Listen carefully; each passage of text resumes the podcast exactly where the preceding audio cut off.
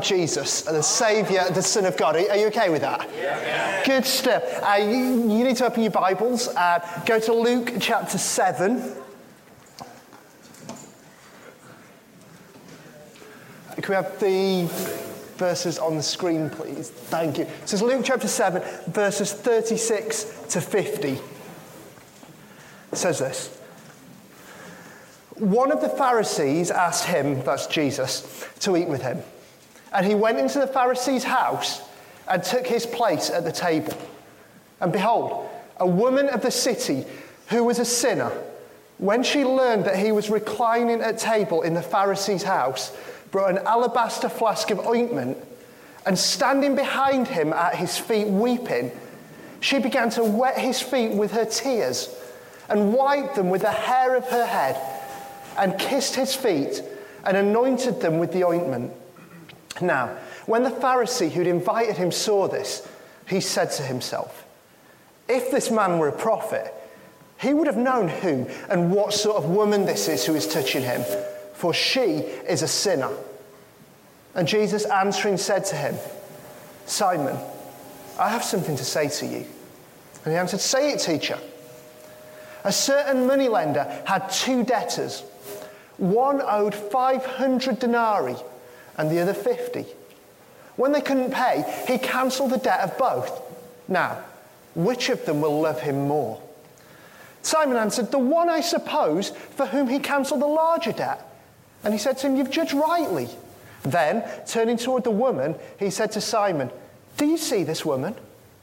I entered your house, and you gave me no water for my feet. But she's wet my feet with her tears and wiped them with her hair.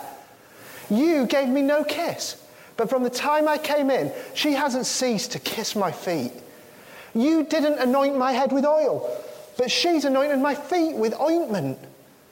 Therefore, I tell you, her sins, which are many, are forgiven, for she loved much. But he who is forgiven little loves little. And he said to her, Your sins are forgiven. Then those who were at the table with him began to say among themselves, Who is this who even forgives sins?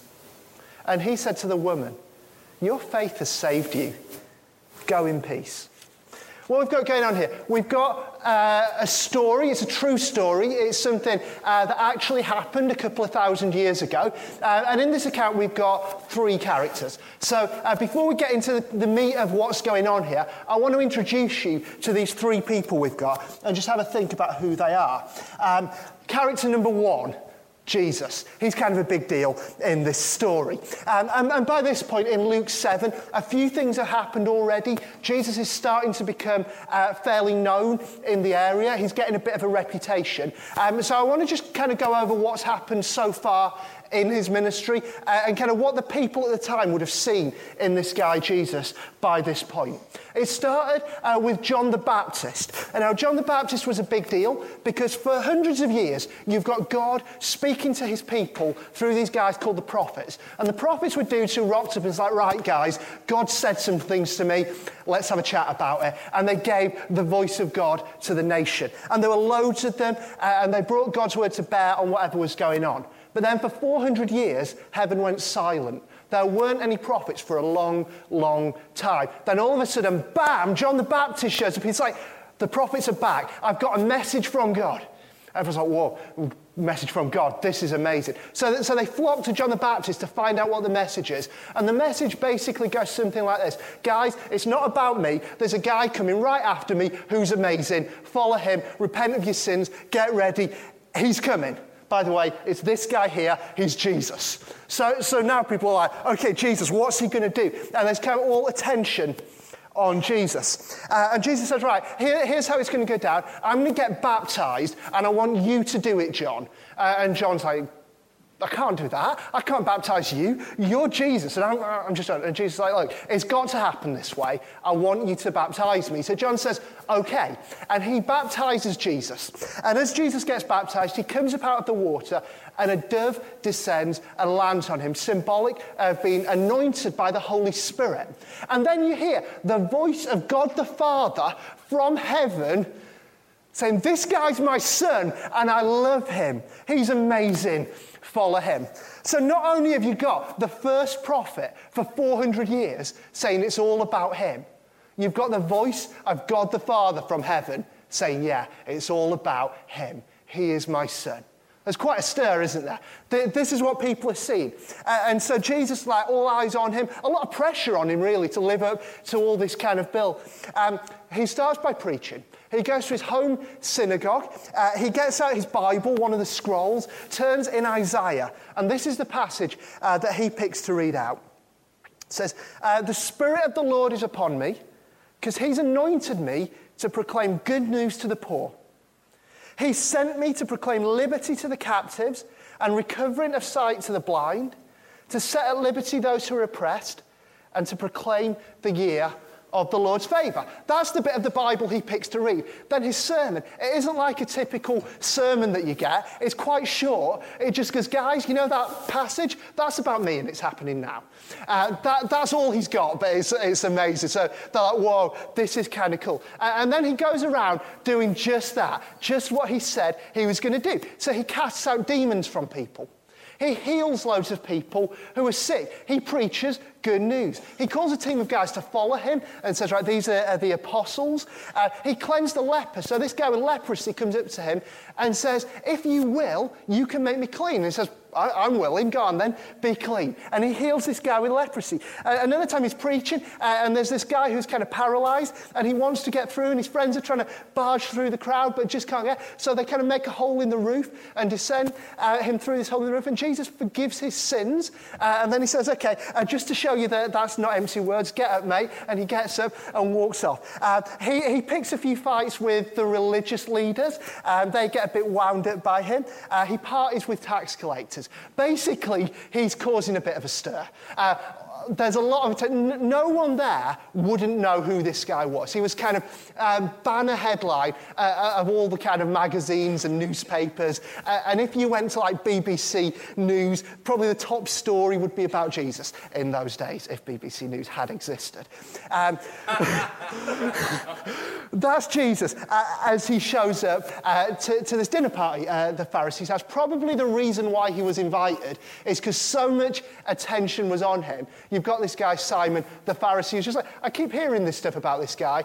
I, I just want to find out. I want to meet him and see what he's actually all about. Now, uh, we're in kind of a different position to those guys 2,000 years ago because we have the whole story.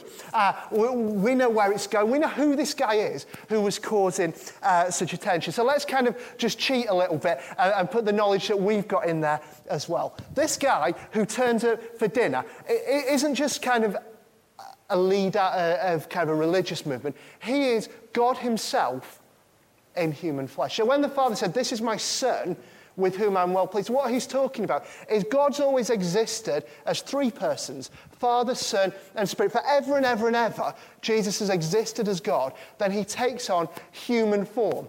This man who was walking the earth is what human life looks like when it is lived by God. That's who he was. He is God in the flesh, God incarnate. And he came here on a rescue mission. He came because we're sinners and he wanted to save us from our sin, which he did by dying on a cross. He was going to rise from dead, victorious over death, and the start of a new creation. And he was going to ascend to the heavens to rule over everything. And he's going to come back, and all of the universe is going to be under his feet, glorifying him. This is the guy who Simon the Pharisee has just invited round for dinner, just so we know. Keep that in mind. That's character number one in this story. That's Jesus. Character number two in our story is Simon the Pharisee.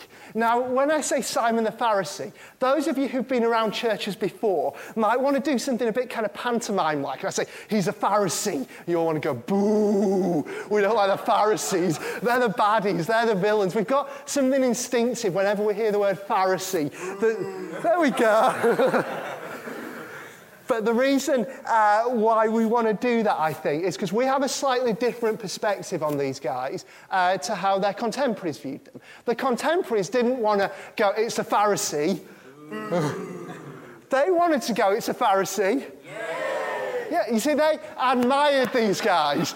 They thought the, the, the Pharisees were brilliant because um, I, I think we just have such a kind of instinctive thing to boo them. We haven't always taken enough time to understand where the Pharisees uh, were coming from. So I just want to give you a little bit of, of their mindset so we can see why they acted the way they did.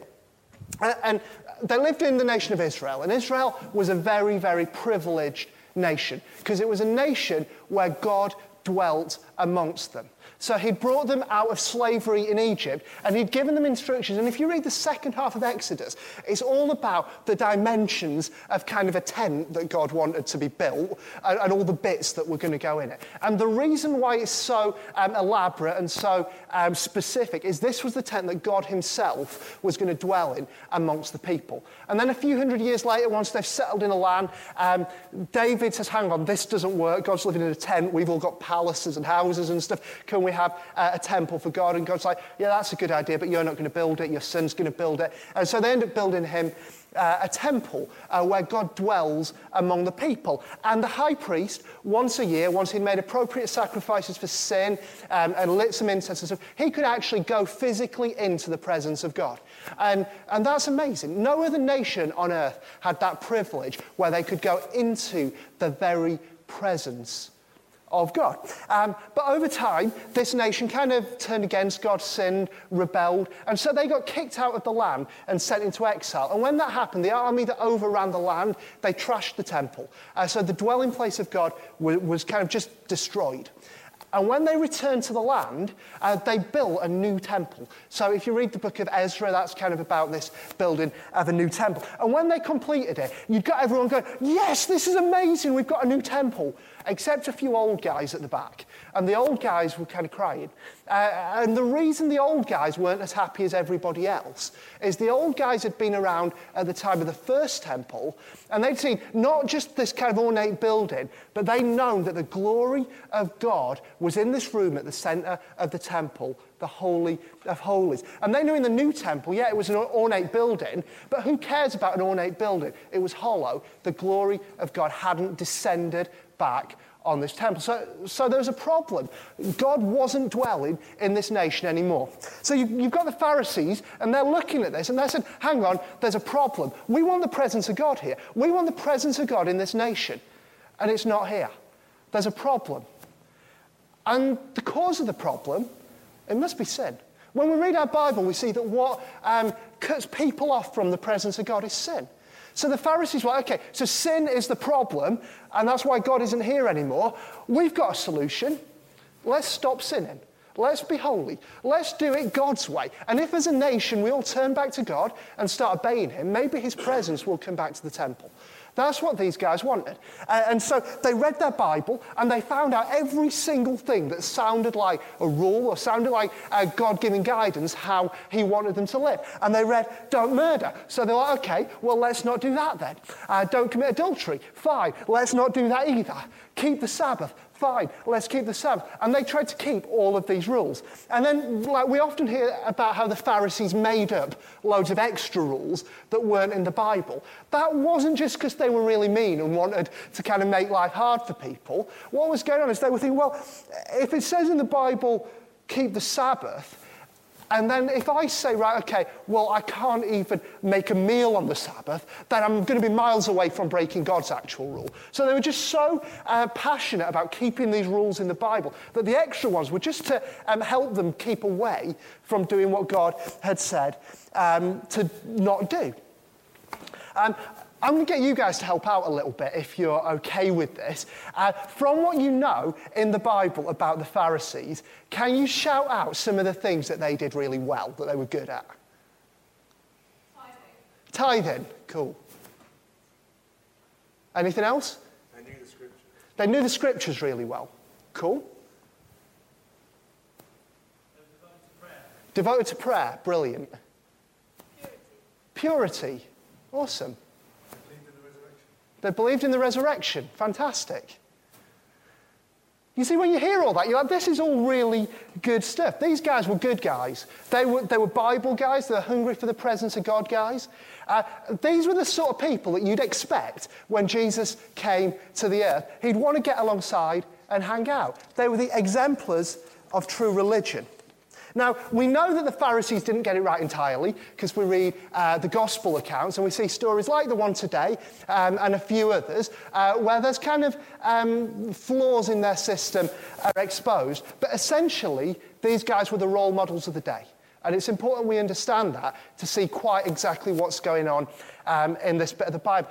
And when we're talking about these guys, I wonder maybe some of you are kind of reminded uh, of yourself a little bit. You're, you're moral, uh, or maybe you're uh, religious in kind of the, the, good sense of the word, not the bad sense of it. Uh, maybe you know your Bible well. Maybe you're often uh, found in church. Uh, to the best of your ability, you'll try and do what is right. Uh, you don't want to sin, you want the presence of God. Um, others will come to you for advice on how to live well. Um, maybe some of you are like, yeah, I, I, can see a lot of myself there. Awesome. That's cool. Uh, what it means is some of the way uh, Jesus engages with the Pharisees, some of the questions he asks him, uh, are good questions that he'd want to put to you uh, as well. Um, and if you're a person who this kind of description has reminded um, you of yourself, I've got some really, really, really good news for you. And it's this Jesus wants to hang out with people like you. Uh, he, he does. He goes to this guy's house for dinner. He gets an invite and he's like, Yeah, I'm totally in for that. Simon, I want to come and hang out with you he comes uh, for dinner. And that's a big thing, because in this day um, and this age, eating together wasn't just, uh, don't really know you that well, shall we grab a Mackie D's on the way home? It wasn't that kind of thing. Uh, eating together signified kind of welcome, association, commitment, belonging. So you say, yeah, yeah, I want to be with you. And actually, more than just wanting to be with you around the table for a meal, Jesus wants you to be at his table for all eternity. That's his desire for you. And he wants it to be about way more than it was ever about before. So, um, so you know your Bible well. Jesus says, I want it to be so that you know your Bible well and know me through it, because it's all about me. He saying, you know, you know, you're in church, that's great, but I want you gathering with the rest of my people to be a temple where I dwell in your midst and I meet with you. Yeah, you want to do right. Absolutely fantastic. I want to come and live in you by my spirit and write my law on your heart so that you're doing right as you're walking with me and following me. He wants to transform it in terms of a relationship with Him. That's amazing. And in fact, the gospel uh, for you guys, the gospel uh, for you who want to live a holy life, is this Jesus has done it for you. Jesus has lived a totally obedient life. So the bits where you try and fail, he's done it for you. The bits where you try and you succeed and then get proud about succeeding, he's done it for you and remain humble. The bits where you succeed and look down on other people because they failed, he's done it for you and loved other people with arms of grace. He has obeyed for you in a way way beyond you could ever obey for yourself. He's not just kept the rules, he's kept the heart behind the rules. In his heart, he's always loved God. And he says that can be yours as a gift. That's the gospel for religious people. Keep that in mind. We've now got our third character, and our third character is this woman of the city. Now, um, that's kind of a bit of a technical term when it's describing her as things like a woman of the city uh, or a sinner. Uh, it was kind of a bit of a euphemism that, that was used in the day this was written uh, for probably a prostitute, certainly a very sexually promiscuous woman. And this is a woman who wasn't invited to the party. She kind of gate crashed. Like, they, like Simon, he's like, I don't want her there, you know? Um, because in the eyes of the religious people, she was kind of the problem. If they're like, okay, we want our whole nation to turn from sin, he would look at her think, well, she, well, she doesn't care about that. She's just a good time girl. She does whatever she wants. Um, and so her life was a life of facing scorn from religious people. That's what it was. They would tell her things like, or imply things like, everything would be fine if it wasn't for people like you. The problem with the world is you. Our nation would be better if you were dead. This is the message that she was getting from the religious people. Life for her, it must have been horrible. You know, she, she's in a, a life that's not fulfilling. She probably had no options for a way out of it. And yet, all the role models of the day are, are just looking at her with scorn, looking down on her, making her feel worthless and dirty and despised. And like I said earlier, um, that some of you might identify with Simon. Maybe some of you identify with the life of this woman. Maybe stuff's come into your mind that you're like, I've done stuff that I'm just ashamed of. That your life's kind of wrapped up in, guilt or um, just kind of the, the filth that you feel in yourself for stuff that you've done. Maybe you know you've got a reputation and others look upon you and think bad of you. Maybe you've been used and abused and thrown on the scrap heap by person after person after person, just like she has. Maybe you've been treated like your heart and your soul and your mind and your personality and your character just don't matter at all. And the only thing that's of any value in you is your body. Maybe some of you have experienced the scorn of religious people. Maybe, I don't know, maybe, you're gay and you've been told by religious people that the problem with the world is you. Maybe uh, you've ended up getting pregnant when you're not married, uh, like within a church, and the people have just turned you apart and said, I don't want to know you and I don't want to have anything to do with you. Maybe you're a teenager and you see as people walk past, they, they just look at you um, like you're worthless and like you're the problem with this country. And if you identify in any way with this woman, I've got some really, really, really good news for you. Jesus wants to hang out with you as well. You see, she came to the temple. She wasn't invited by Simon to the party, but Jesus welcomed her there.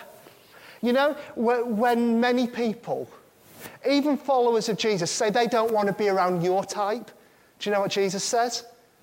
He says, I will. I'll be around you. Come here. Come to me. I've got my arms open wide because I love you and I welcome you in. That's Jesus. He's so good. So some of you might be like Simon or be reminded of yourself in him. Some of you might be like this woman or reminded of yourself in her. Probably many of you fall somewhere in between the two. But I've got great news for you wherever you are on this spectrum. Jesus loves you and he wants relationship with you. It's so good. It's so good. So there are three characters. The, these are the uh, protagonists in our story. We've got Jesus and we've got these two people, very, very different to each other, but he loves both of them so deeply. And what happens? Well, the woman comes in um, she sees uh, Jesus. She sees that his feet are a complete state because he's been walking through the really dirty roads and he's got all sweaty and there's mud on there and there might even be like animal poo on there. And could well be. And she's like, they're dirty feet and he's amazing. And don't really want him to have dirty feet. So, um, you know, with her tears, she washes them. With her hair, she dries them. With this kind of flask of ointment that she's brought specially, she anoints them. And in her mind, what's going on is, he is so, so good. He is so, so good to me. He'll even accept someone like me, and all I can do for him is wash his feet. Cool. I'll, I'll do that. I'll do that because it needs doing. That's what's happening in her mind.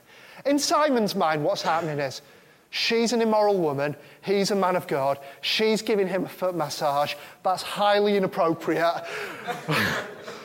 Not cool. In Jesus' mind, what's going on is she gets it. She understands grace. She knows how it is to be forgiven a lot, a lot of stuff.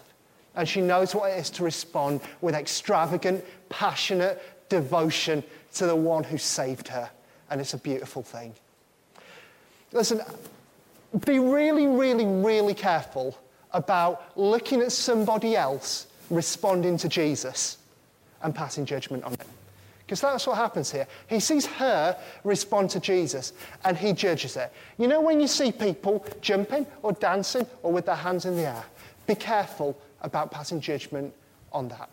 When you see people standing still and motionless, be careful in passing judgment on that. You do not know anyone's heart. Just don't pass judgment on anyone else responding to Jesus.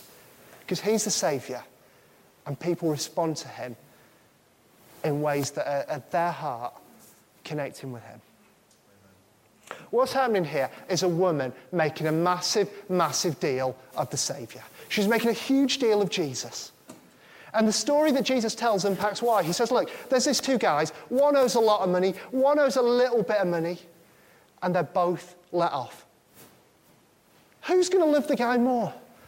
And the Pharisee says, Well, obviously, it's the guy who's been let off most. Absolutely, it's the guy who's been let off most.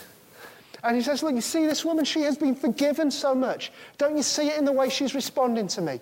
She's making so much of me because she's been forgiven so much. You know, her immoral life, it's all gone. All the dirt and the stains on her soul, it's all been washed clean. It's all been washed away by my grace. Listen, I don't know what you've done. I don't know what you've done. But I know that you haven't done so much to be beyond the grace of God. I know that there's nothing that you can have done. There's no build-up of things that you've got in your life that make you beyond the forgiveness of Jesus. There just isn't. Nothing at all that you've done can't be forgiven by the grace of this Saviour. And after being forgiven much, this woman cannot help but to be obsessed with this beautiful Saviour. She can't help but to uh, adore him and to clean his feet with her hair. Well, you've got a change going on in her. It's a change from extravagant sin, because that's what she was living in, to extravagant worship of the Saviour. So there's a change happening, but it's not a change from extravagant sin to extravagant religion. It's not um, a change from I've been sinning loads and now, um, yeah, okay, Jesus, peace be upon you too, kind of deal. It's a change from extravagant sin to total, heartfelt, everything about her devotion to this wonderful Savior who has rescued her. In your life, following Jesus, there's a huge place for extravagance. It's the appropriate reaction to this Savior because the way you respond to something indicates how you feel about it. It does. When you love something, you go all out for it. I remember when I was at uni, um, I kind of loved the darkness. They, they were the big band of the time. embarrassing secret, and, uh, uh, and they were coming to play the UEA, uh, with, which was really cool. And it was like there's only about a thousand tickets available. Um, and most of them had sold out over the summer when I was still in Sheffield. But they'd saved like 100 tickets to sell to the students on the first day of term. So I got up at like six o'clock uh, and I went in and I queued for hours. And then I got them and I was phoning everybody saying, I got it, I got it, I got a ticket to the darkness. And then I went out and I bought like a white Justin Hawkins style suit and went to the gig and pushed my way to the front. And the way I responded to it, tells you how I felt about it.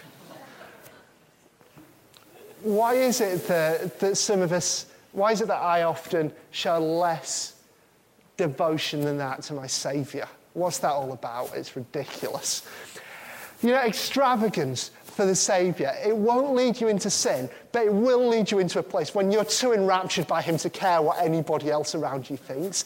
Uh, like this woman, she didn't care that it might look dodgy to this guy. She's like, he's Jesus, he's amazing. I don't care what anyone thinks of it. You know, this extravagance for Jesus. Uh, there's not really a place for a kind of southern English politeness. You don't come to Jesus and be polite. Uh, you don't come to Jesus and be all concerned uh, for how it appears. Uh, extravagant worship is the outcome of conversion. You've understood grace. You know this Savior, and you've just got to give everything for him. And some of you, right, you might have this picture of yourself in like 20 years' time being really extravagant towards Jesus. But let me tell you, if you're not making uh, that choice now to just extravagantly give him everything, chances are you never will.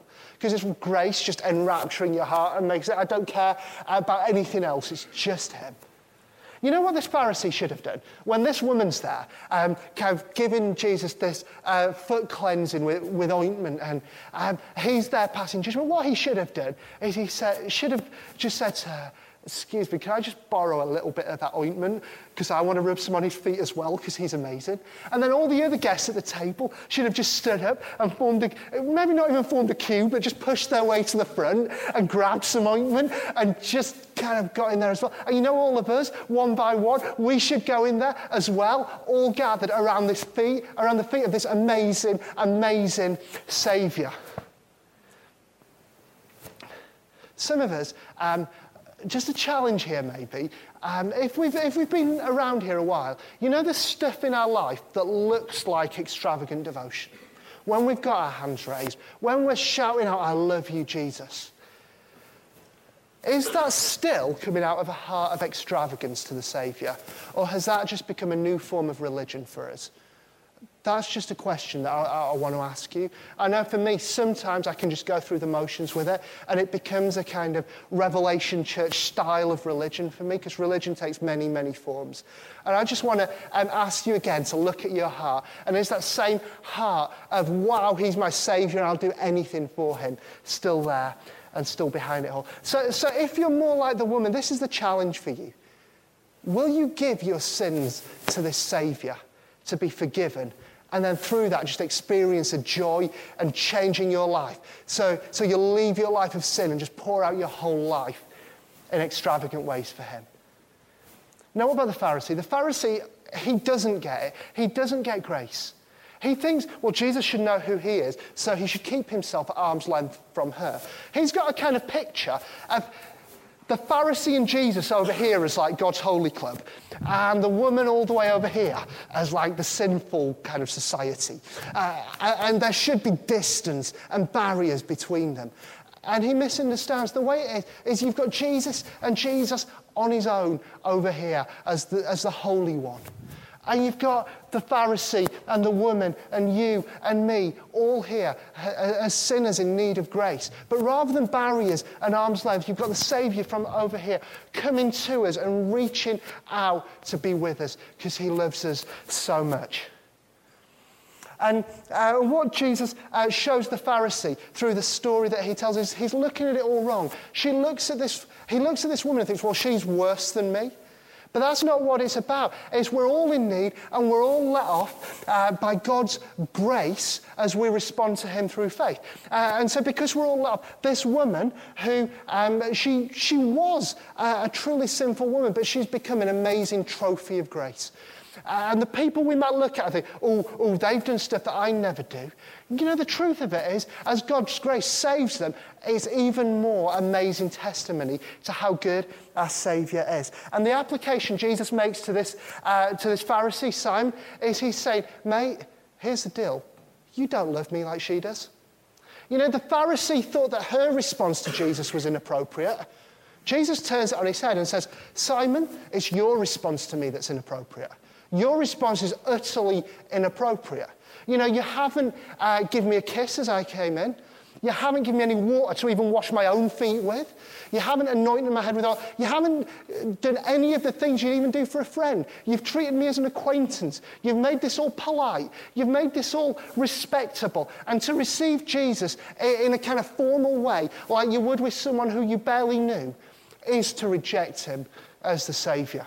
You need to understand this. It's possible to um, reject Jesus in a really explicit way, which says, I want nothing to do with him.